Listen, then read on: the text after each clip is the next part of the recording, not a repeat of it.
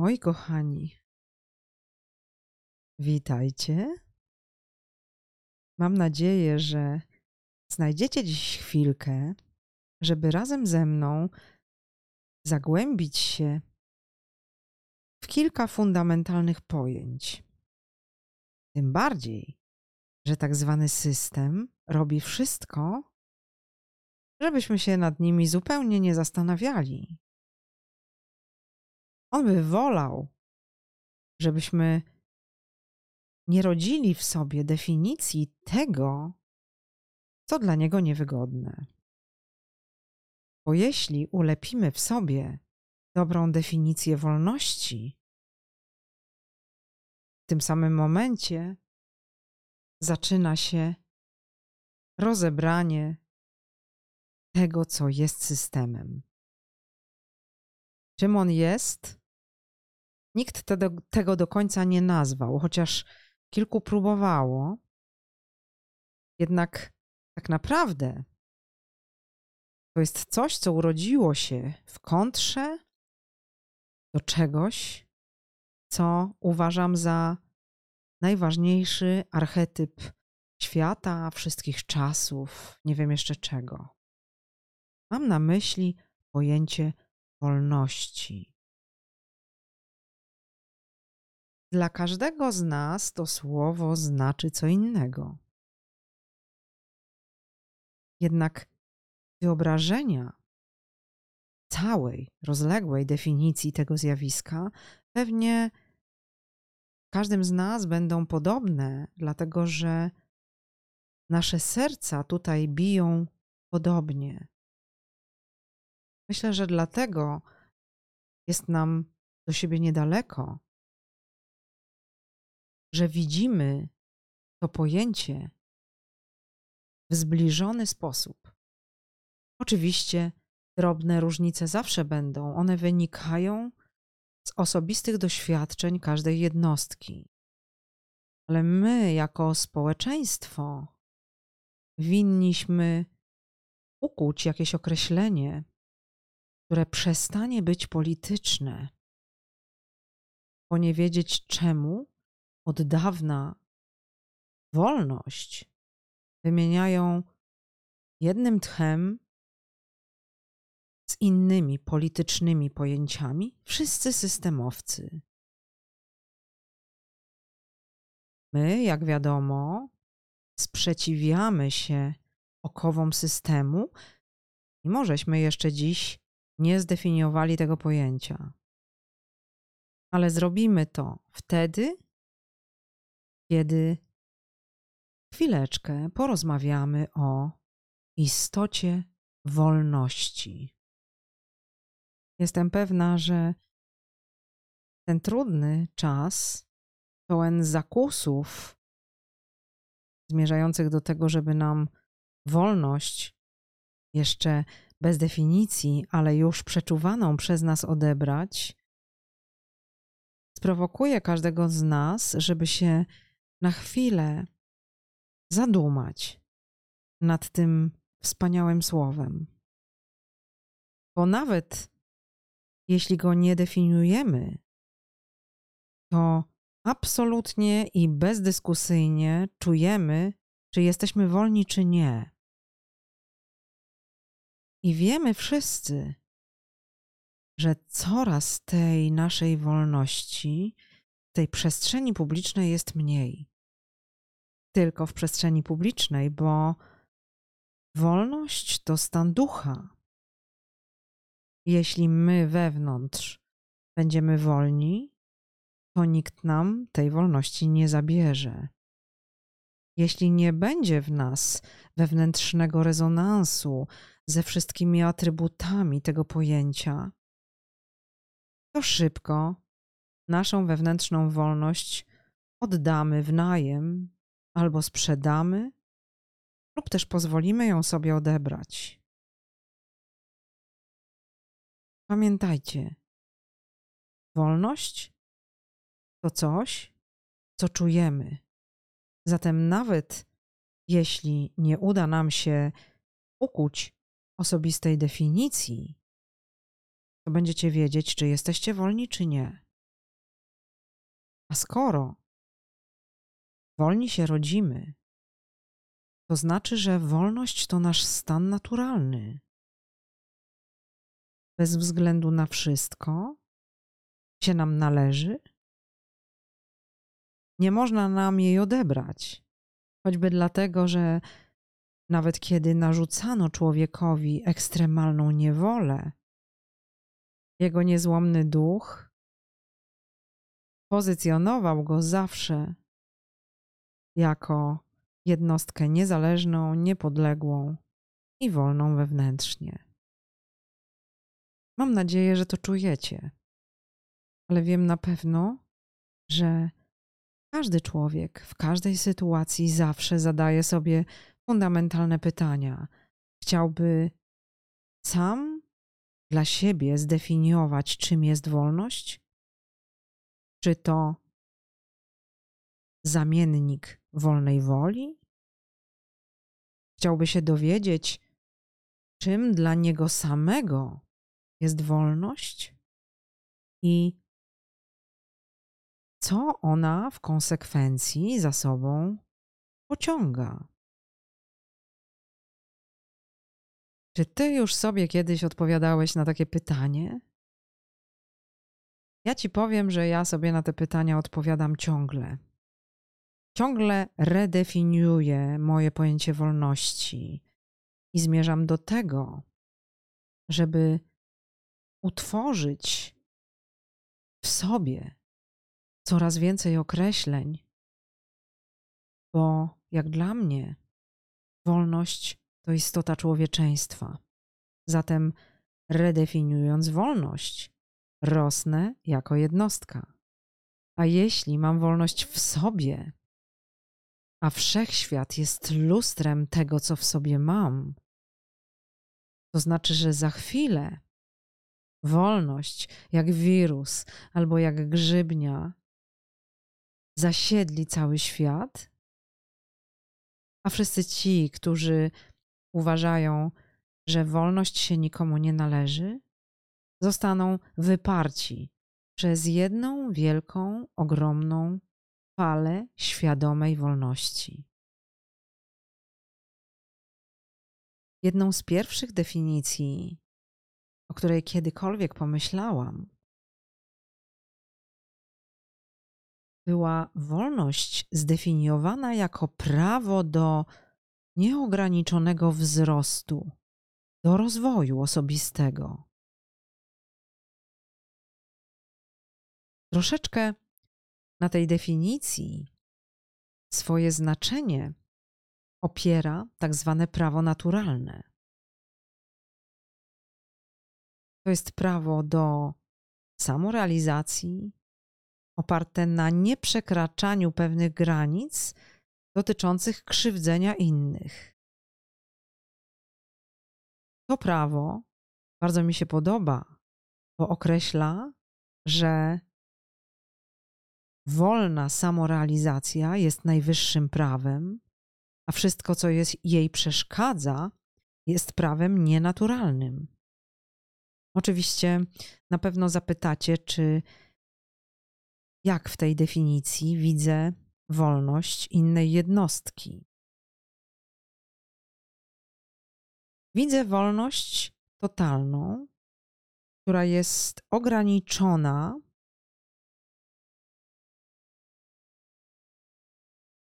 tym, co narusza wolność drugiego człowieka. Czyli wolność do zgłębiania wszystkiego, do samorozwoju, do doświadczenia, aż do granicy wolności drugiego człowieka. Ta granica jest dla mnie naturalna, wyczuwam ją, jest dla mnie osobiście bardzo klarowna. Pojęcie wolności bez granicy zaburzenia dobrostanu i prawa do nieograniczonego rozwoju drugiego człowieka to dla mnie czerń, dominacja i swoisty satanizm, bo to pojęcie wiąże się dla mnie z zaprzeczeniem tego, co najlepsze i co powiększa Wiecie, Epiktet podzielił wszystkie aspekty, wszystkie rzeczy na zależne od naszej woli i na niezależne od niej. Te, które są niezależne, in extenso stanowią cudzą domenę. Podkreślił, że cierpienia człowieka wynikają właśnie z tego, że on wewnętrznie myli to, co zależy od niego samego, z tym, co od niego nie zależy. Z tego powodu się męczy, cierpi i płacze. Zdaniem Epikteta, każdy, kto właściwie rozpoznaje granice osobistego rozwoju i rozwoju innych ludzi, będzie się troszczył o wewnętrzne dobro, niczego zatem nie uczyni wbrew własnej woli, a w konsekwencji będzie człowiekiem spełnionym jako wolny byt i spokojnym, ponieważ tę wolność osiągnął. Oczywiście sam Epiktet zaleca, zaleca ćwiczenia. A wiecie w czym? Yy, na ścieżce dążenia do cnoty, która to jest rozumiana, ta ścieżka, jako yy, wiedza o rzeczach przynależnych yy, do boskości i do natury ludzkiej. Zdaniem Epikteta dobrą drogą jest filozofia. Przytacza tutaj to pojęcie, pokazując trzy istotne domeny. Rozumne, świadome opanowanie namiętności. Świadome, mądre kierowanie powinnościami wobec innych bytów oraz bronienie się przed fałszywymi sądami. Powiem, jak już tłumaczyłam wcześniej, nie same pojęcia, nie same doświadczenia, nie same rzeczy są przyczyną niepokoju, ale to,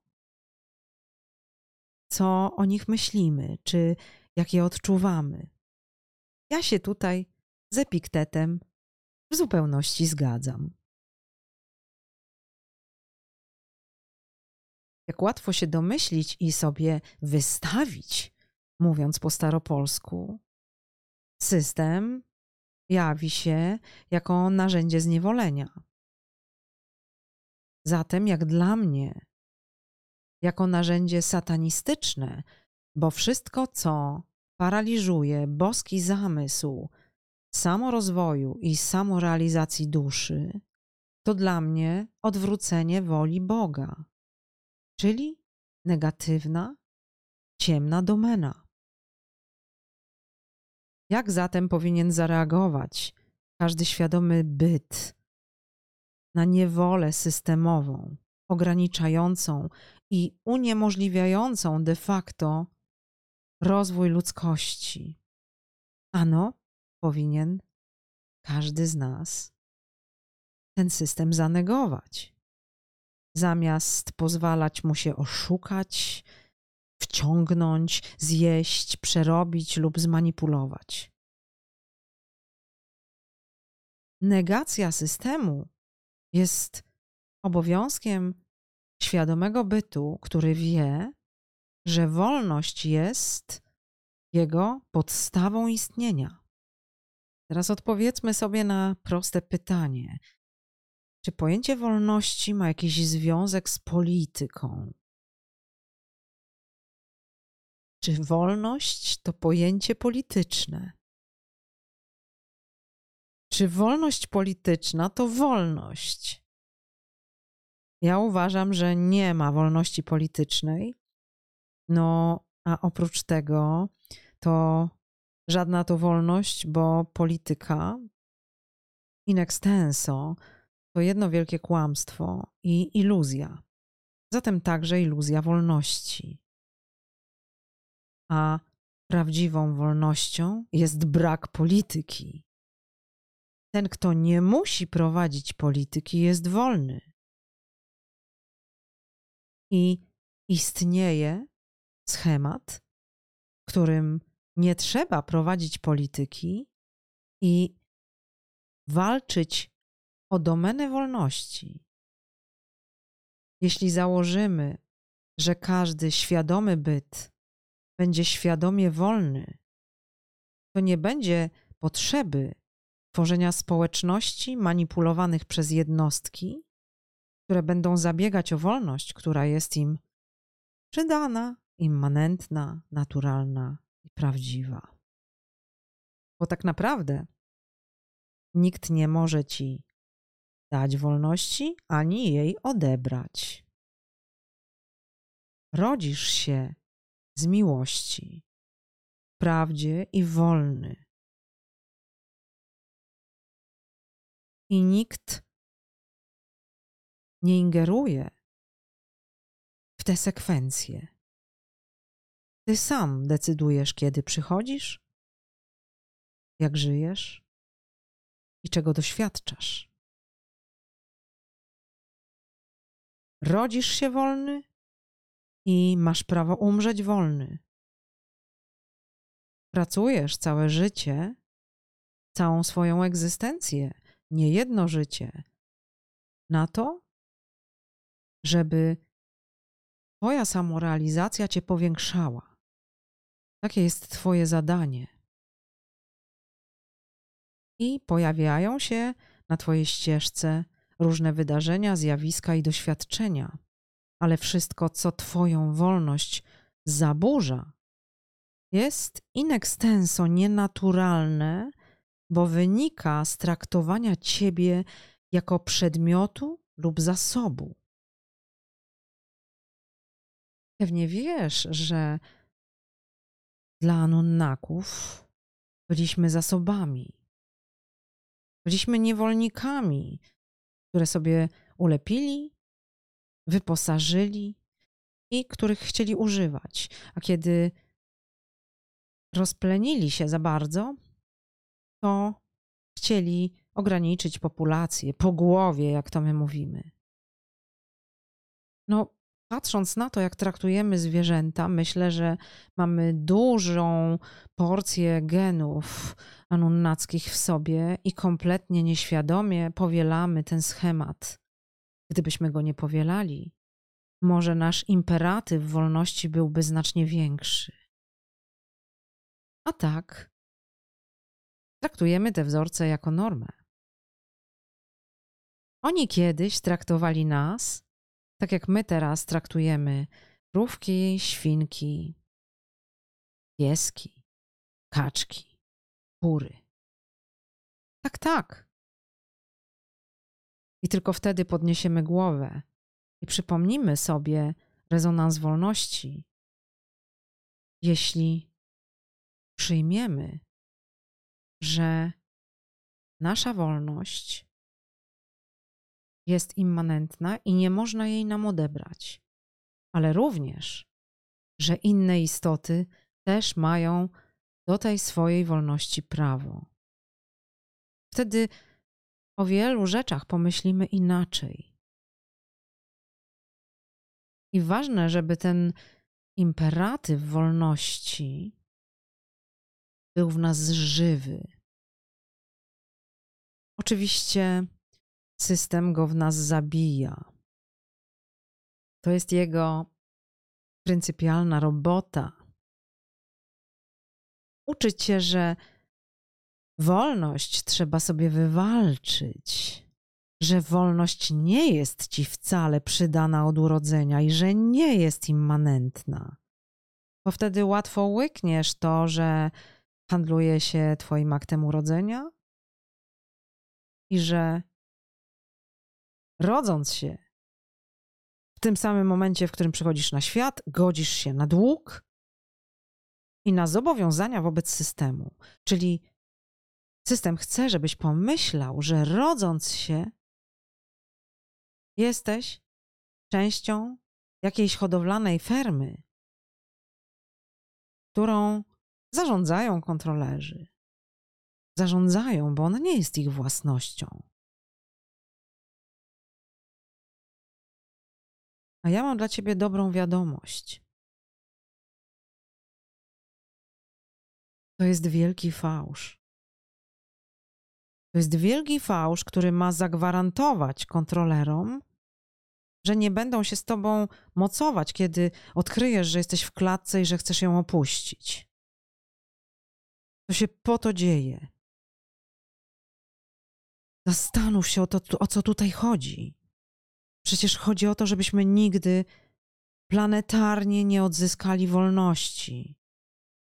Właśnie po to jest nam wszywane przekonanie, że musimy stale walczyć o wolność.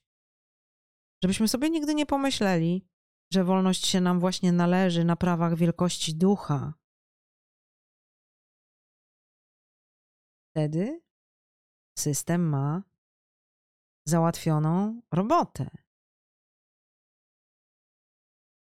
No a żebyśmy głowy nie podnosili, będzie nas kopał permanentnie.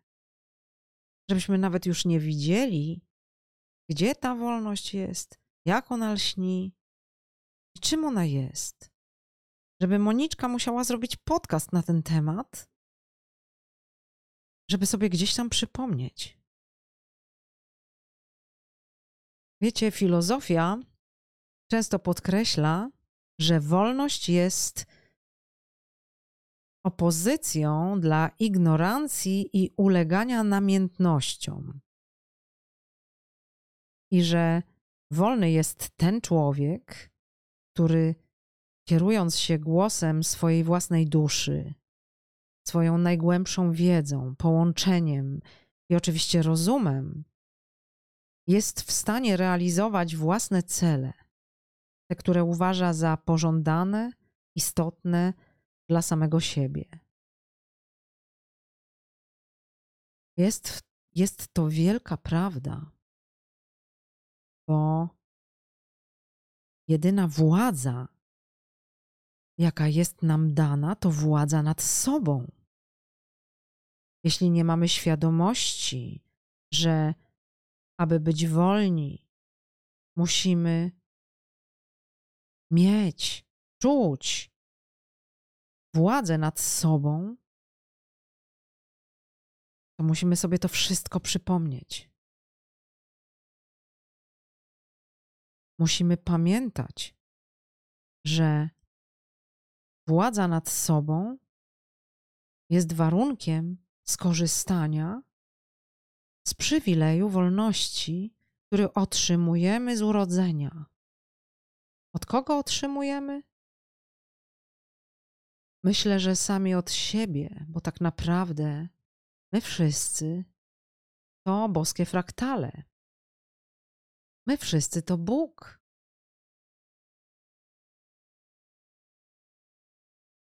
Bez wątpienia wolność to dobro.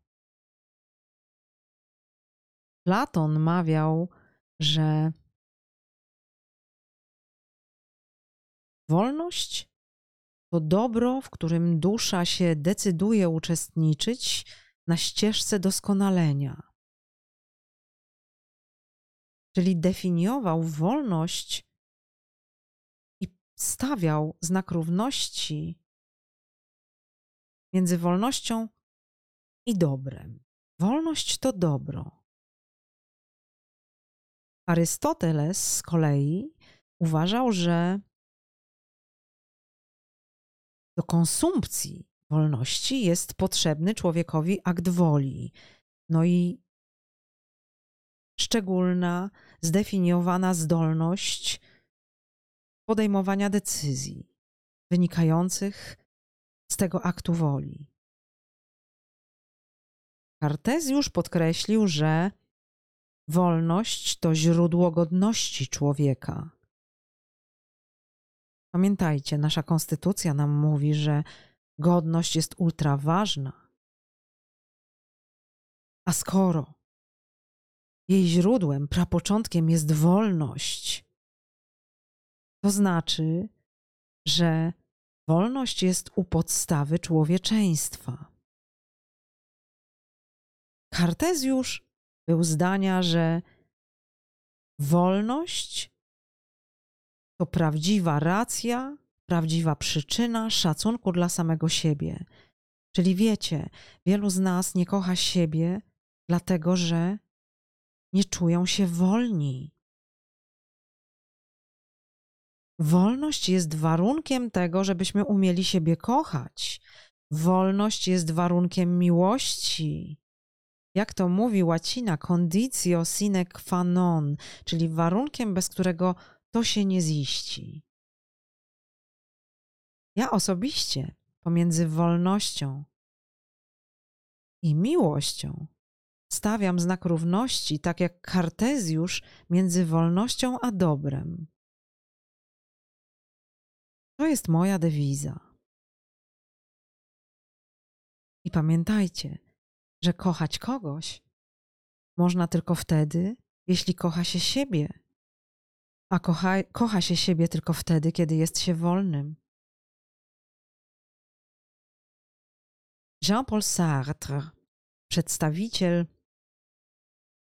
egzystencjalizmu w filozofii, uważał, że człowiek jest skazany na wolność. Dziwnie brzmi, prawda? Jeśli zważymy na to, że w całym egzystencjalizmie wolność jest takim fundamentem istnienia, musimy zauważyć obowiązki istoty ludzkiej. Bo jako istota wolna w sposób absolutnie nieograniczony, musi ona sama tworzyć swoje wartości i normy. I zdaniem Sartra jest to przytłaczający ciężar odpowiedzialności. A ja odpowiedzialność lubię. Uważam, że jest fantastycznym archetypem dyscyplinującym wewnętrznie. Dzięki temu zawsze biorę pod uwagę ważny głos w dyskusjach z sobą samą. Myślę sobie, co mi to da i jaki będzie skutek mojego postępowania. Wiele rzeczy dzięki takiej procedurze umysłowej odpada na dzień dobry, nie muszę się nimi zajmować. Dzięki temu moja autonomia wzrasta.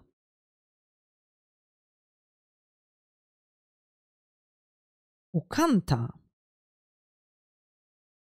wolność to warunek niezależności woli. Oczywiście na gruncie moralności. Więc wolność u Kanta jest wyłącznie postulatem praktycznego rozumu. Musicie wiedzieć, pewnie wielu z was to wie, ale przypomnę, że Kant yy, posługuje się takim dwutorowym pojęciem wolności. Jego zdaniem, w sensie kosmologicznym, wolność to potencjalna możliwość yy, wytworzenia jakiegoś stanu rzeczy, jakiegoś status quo. Zaś w sensie moralnym wolność to świadomość, że jest się upoważnionym do podporządkowania się jedynie tym prawom, które sami akceptujemy. Fajna definicja. Przytaczam wszystkie te, które mają w sobie zawartość etyczną, moralną, bo bez niej wolność jest niemożliwa. Teraz powiem kilka słów o koncepcji Hegla, który wyróżnił wolność od czegoś i wolność do czegoś. Ja sobie zastępczo używam tutaj słowa prawo do czegoś. wolność od czegoś, to mm, yy, jakaś, jakieś, jakiś brak związku z zewnętrznym przymusem, czyli yy, brak przymusu bania się, yy, brak yy, przymusu uczestniczenia w wojnie czy głodowania, a wolność, prawo do czegoś w rozumieniu Hegla, to wolność, w której akcentuje się właśnie ten moment, tą procedurę wyboru i ten moment jego zaistnienia. Wolność, czyli prawo do czegoś, bardzo dobrze. Ja uważam, że świadoma jednostka, rozwinięty byt potrzebuje obu rodzajów wymienionej przez Hegla wolności, żeby rosnąć. Nie ma innej możliwości. Warto zaznaczyć, że tak naprawdę własną definicję, zdaniem Hegla, każdy uzyskuje na, świe- na ścieżce doświadczenia czy samorealizacji własnej. I tak jest. Myślę, że to tak zwana święta racja. Ale oczywiście, jak to już mówiłam, rację każdy ma swoją. W każdym razie wolność nie jest żadną właściwością zewnętrzną, ale powstaje wewnątrz każdego z nas za sprawą świadomości czy uświadamiania sobie jej posiadania. No i w konsekwencji za sprawą także oddziaływań czy relacji społecznych. Ja osobiście nie jestem pewna, że istnieje jakaś wolność społeczeństwa, że istnieje jakieś pojęcie wolności zbioru jednostek i że możliwe jest wyrażanie tej wolności za sprawą wolności negatywnej, czyli wolności od prześladowań, wolności od wojen czy wolności od głodu. Uważam, podkreślam to po raz drugi, że społeczeństwo zbudowane w zamyśle z wysoce świadomych bytów nigdy nie oprze się o jakikolwiek brak wolności, jakiejkolwiek wolności w każdym pojęciu, bo wolność to podstawa istnienia wszystkiego. Tutaj nasuwa mi się konieczność wspomnienia o Isajahu Berlinie. To zwolennik liberalizmu.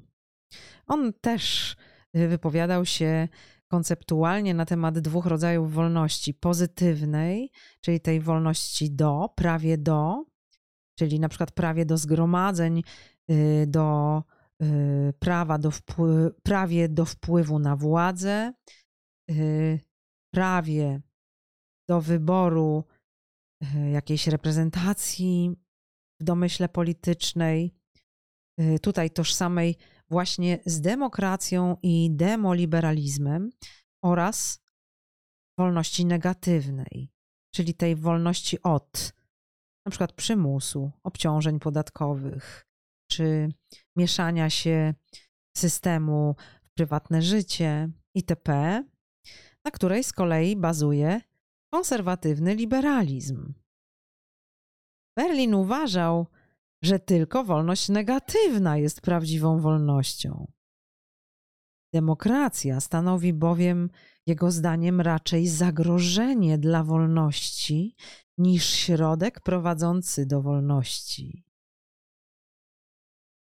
Ingerując w życie ludzkie, dając bardzo złudne prawo wyboru, wykorzystuje przy tym niechęć wielu do sprzeciwu przeciwko wybranym przez nich samym władzom. Taki mechanizm w człowieku. Również moim zdaniem demokracja jest wielkim złudzeniem. Jak już wiele razy wspominałam, W mojej opinii to iluzja, którą dano myszkom w akwarium, żeby nie zrobiły rewolucji i nie wspinały się na szklaną ścianę, za którą zaczyna się prawdziwy świat i prawdziwe doświadczenie.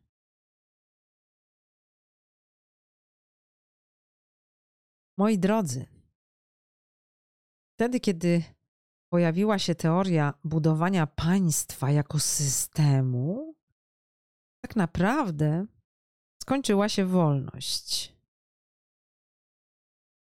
Był taki pan Pierre Proudhon, jeden z twórców anarchizmu, czyli doktryny, którą cechuje niechęć wobec władzy oraz wszelkich przymusowych form hierarchii.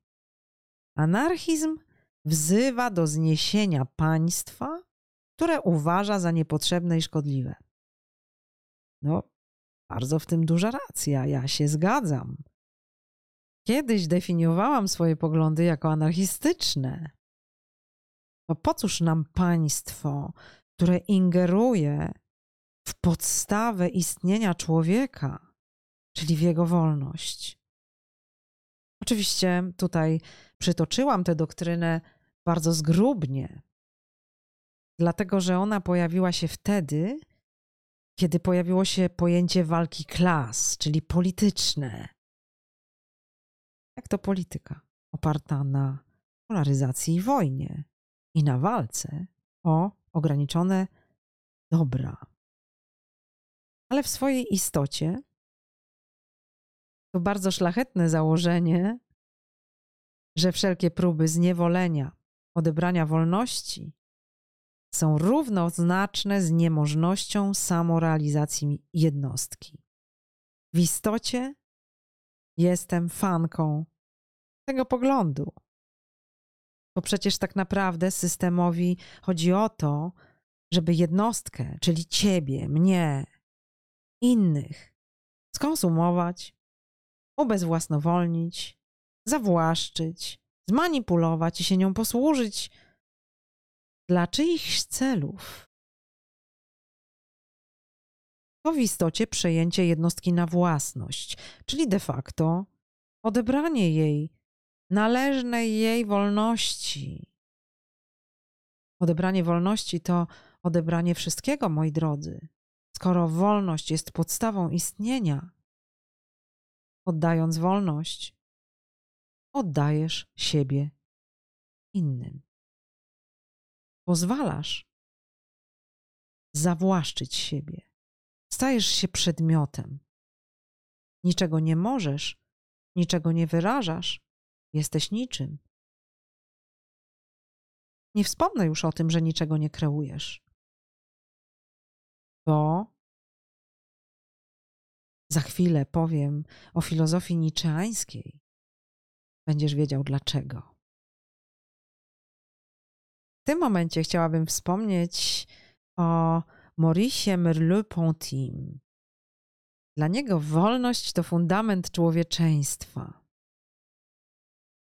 Dokładnie tak myślę. On mówi, że nie można jej nigdy fundamentalnie zniszczyć, bo ona zostaje zawsze czynnikiem określającym humanizm. Z jego wywodu wynika wprost konieczność przeciwstawienia się sytuacjom, w którym wolność jest narażana na szwank lub w których wolność jest ograniczana. Merleau-Ponty punktuje mocno relacje między wolnością osobistą a możliwościami jej realizacji w ramach jakiejś społeczności. Jego zdaniem, skoro de facto wolność może być urzeczywistniona jedynie grupowo, zatem stanowi ona grupową odpowiedzialność. Jednak Merleau-Ponty podkreśla wagę odpowiedzialności za innego człowieka, a tu się z nim zgadzam. Wybaczcie przejęzyczenia, mówię o trudnych sprawach. nie gniewajcie się. Teraz kilka słów o tym, o czym wspomniałam kilka zdań wcześniej. O Friedrichu Nietzsche, który wolność uznał za przymiot Übermenscha, nadczłowieka, tylko jego, gdyż tylko on posiada wolną wolę połączoną z siłą kreacji. Zdaniem Friedricha Nietzsche, zwykli ludzie, którzy niosą na plecach bagaż tak zwanej starej moralności, nie są w stanie przekraczać siebie i stać się wolnymi nad ludźmi. On uważa, że zwykły człowiek nie jest w stanie rosnąć. No ale, tu już dodaję od siebie, nie jest w stanie rosnąć wtedy, kiedy nie jest wolny, a jeśli uzna wolność za immanentną, czyli przyrodzoną, wewnętrznie wszytą. I kiedy chce żyć w wolności, pewnie stanie się nad człowiekiem i się samo urzeczywistni. I ja jestem za tym. Ja wiem, że to jest możliwe.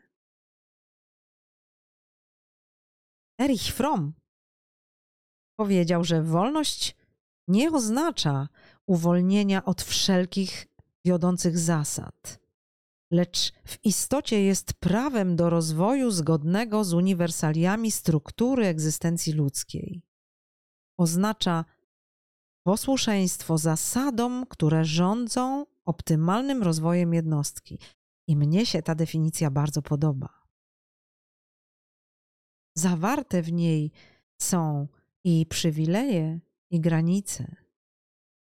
Ale najbardziej podoba mi się definicja wolności w buddyzmie, który równocześnie oferuje narzędzia do oczyszczania umysłu z negatywnych emocji, do rozpuszczania egoizmu, czyli do unicestwienia ego oraz do rozwinięcia tego pojęcia i zjawiska compassion, czyli takiego totalnego współodczuwania, współczucia, intuicji, głębokiej mądrości.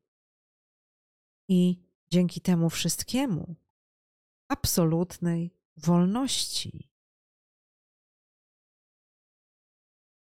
Bo człowiek, który dostąpił rozpuszczenia ego, totalnego compassion i połączenia z wewnętrznym głosem prawdziwej mądrości, jest po prostu wolny. To wszystko prowadzi do doświadczenia radości, szczęścia, satysfakcji. No i w implikacji wolność równa się radość i szczęście. Czyż nie piękne to? A przede wszystkim prawdziwe.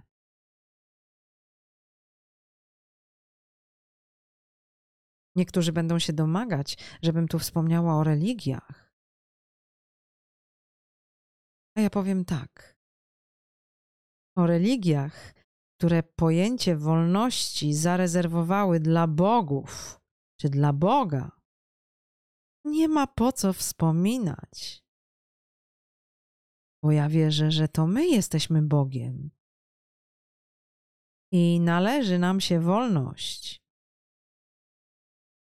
Bezdyskusyjna, nieodbieralna wolność. I wiecie, tak sobie pomyślałam, kim my jesteśmy jako społeczność. Myślę, że nie wystarczy już synkracja. Trzeba powiedzieć, że my to liberkracja. My to społeczeństwo wolnych ludzi, Bo każdy z nas to wie, czuje. Czujemy ten rezonans w sobie, emanujemy nim na zewnątrz. A skoro wszechświat jest lustrem, to niedługo zaleje go ogromna fala prawdziwej, niepowstrzymanej wolności. I tylko wtedy, kiedy staniemy w niej takimi, jacy przyszliśmy na ten świat i doświadczymy radości, miłości i prawdy, to będziemy wiedzieć, że jesteśmy wolni. Bo wolność jest podstawą i warunkiem samorealizacji. Wszyscy ci, którzy próbują nam wolność odebrać, traktują nas jak przedmioty. Zatem pamiętajcie, naszym zadaniem jest być wolnymi i emanować falą wolności na zewnątrz. Połączyć się tej ogromnej, niepowstrzymanej fali. My to liberkracja. Liberkracja to my. Myślę, że na dziś zamknę ten podcast. Niełatwy, ale ważny. Przypomnijcie sobie, że jesteście wolni. Nikt wam tego nie może odebrać, chociażby się nie wiem jak starał. Jesteśmy Bogiem.